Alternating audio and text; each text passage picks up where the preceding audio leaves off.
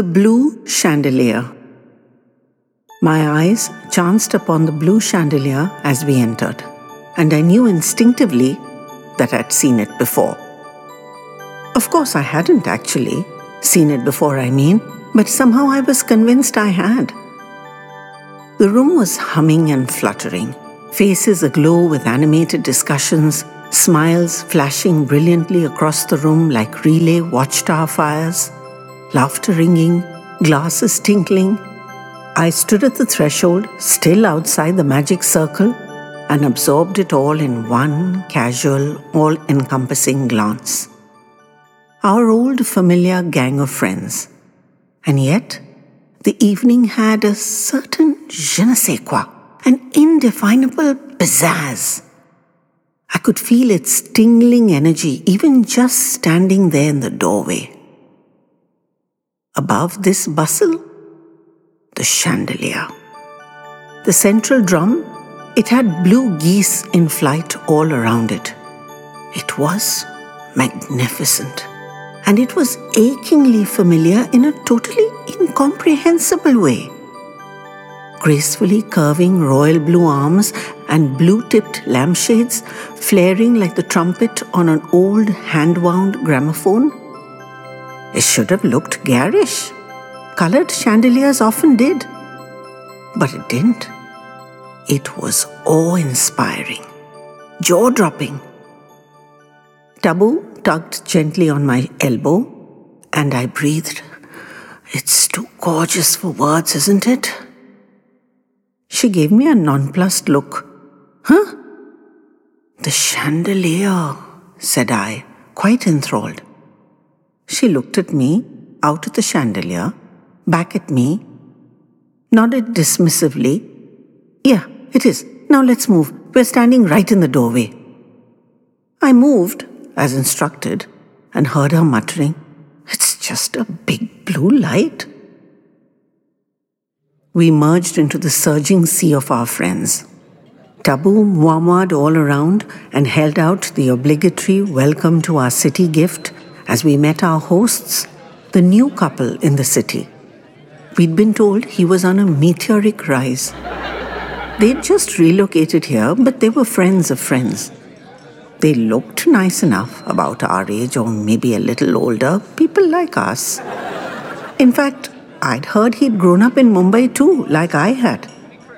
But there was too much of a hubbub to have a nostalgic do you remember grabbed a glass of something sparkling, nabbed some delicacy as it drifted past on a tray, and plunged straight into frenetic conversations on work, politics, and families.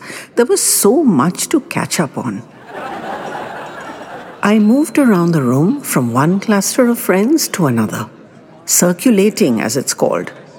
I was drawn into the conversations, as always, let me not deny that.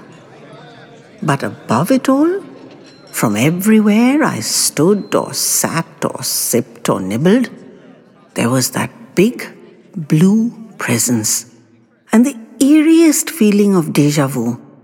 Though for the life of me, I couldn't imagine where I could have seen it. It drew my eyes relentlessly, no matter how diligently I tried to avoid it. Even if I turned my back on it, I would see it reflected in the window panes the spectacles, and even the wine glass of the person I was talking to. Was no ignoring its presence. Others also commented on its imposing size and majesty, and the sheer incongruity of coming across something like that in one of our homes. That much was normal. I have to admit, my reaction was not. I was completely and utterly entranced by it. The evening was indeed a resounding success, as I'd predicted. The newbies were good people, charming hosts, without obviously trying too hard, that was always a guaranteed spoiler. There was something very simple and down to earth about them, something that felt true, at least to me. I decided I liked them. They were friendly and gracious, and I took to them easily, and so did many others. They would fit well amongst our lot. In the car on the way home, Tabu was chattering away about the evening, how she'd liked this and that, and what someone had said and what she'd done. I listened distractedly, for I was still turning the big blue over in my head. You're very silent, I heard her say. And I burst out with my whole, I'm sure I've seen it before, but I'm equally sure I've never. She looked at me in surprise. You still haven't moved on from that big blue light? Why is it so fascinating? Now that was just it, wasn't it, Tabu? I didn't know why the heck it was driving me crazy. There was no other thought in my head.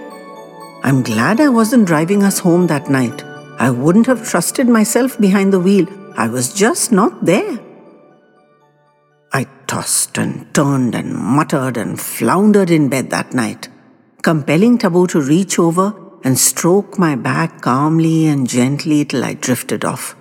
She sometimes needed to do this when I was very agitated after work. But over a light, this was a first. Tabu's gentle sleep inducing formula worked, and sleep did its thing. And I woke up the next morning and I knew everything. I had indeed seen it before, or at least part of it. And what I had seen then and now, and what it meant, had my brain whirling. If what I had remembered in sleep was true, then this was an absolutely stunning story. And I'll share it with you since you've come this far with me, if you will permit. You see, when I was a very little boy growing up in Mumbai, I was devoted to my baby ayah, as we called them in those days. She loved me like her own, and I've always reciprocated her love even as an adult. So, back in my babyhood, I'd kick up a massive fuss on her off days, refuse to eat and cry, and disgraceful to admit stuff like that. And she knew it and agonized over it. But however much she coaxed and cajoled, I was unwilling to accept that she could have any life other than the one she shared with me. Let me add in my own defense that I was a baby, not even school age yet. So, in despair at my bawling and in hopes of convincing me of the fact that she had a family of her own, she offered to take me to her home in the shanty. My parents must have been pretty much at their wits' end too, because they fell in with the plan readily.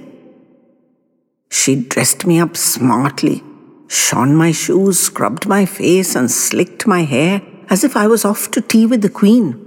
And I'd gone off excitedly with my chubby little fist around her finger. It wasn't far, even for my stubby little baby legs. The whole shanty had turned out to see this demigod whose praises she'd been singing to them.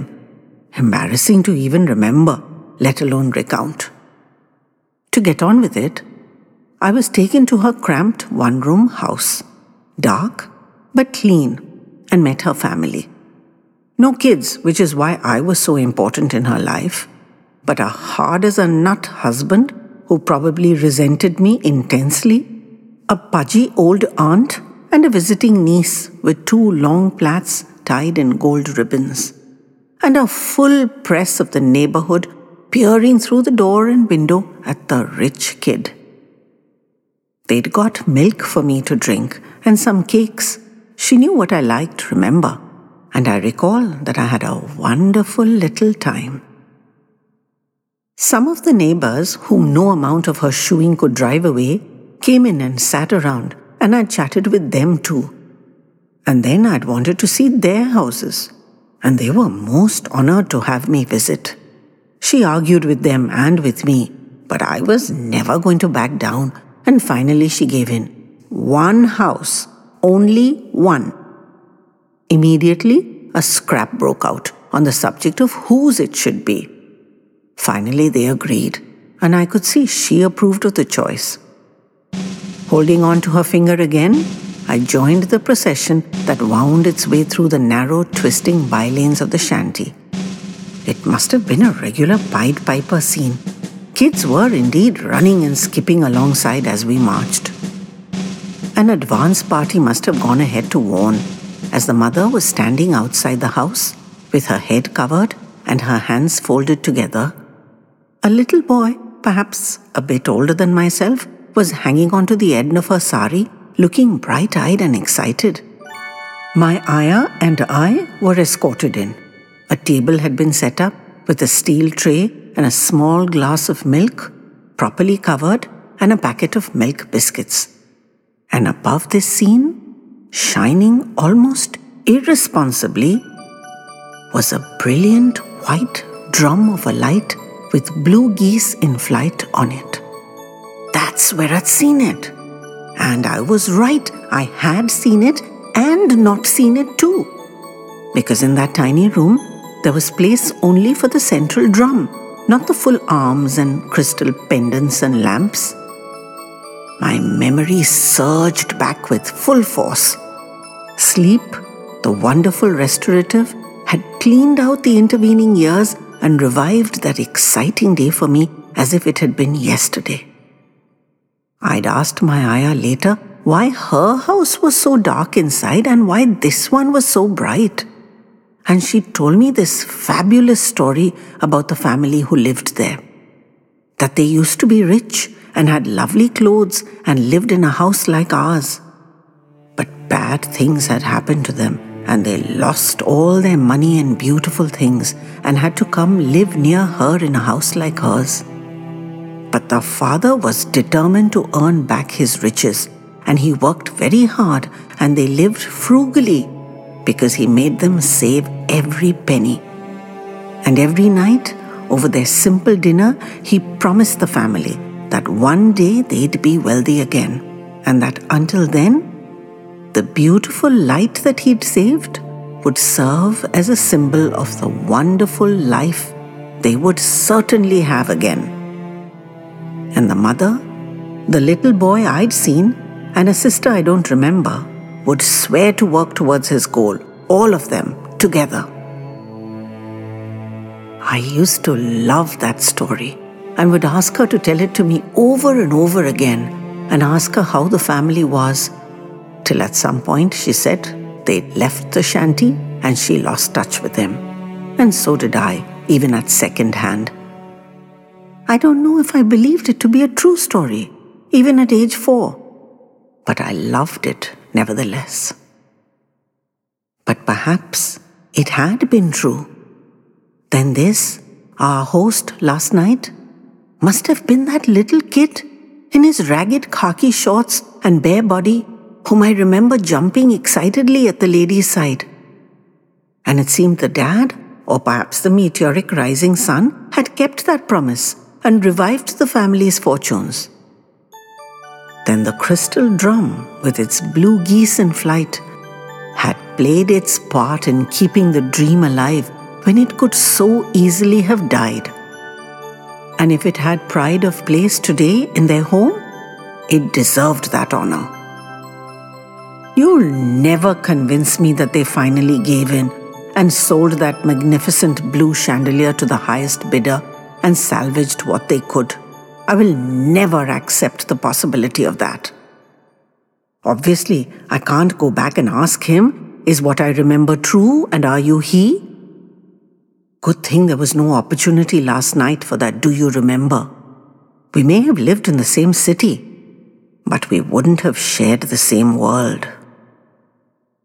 And I can't tell this story to anyone, not even Tabu. It's his secret to share or to conceal. So, I'm just going to swear you to secrecy. And for my part, I'm going to believe in a divine providence, a small, small world, and dreams really do come true.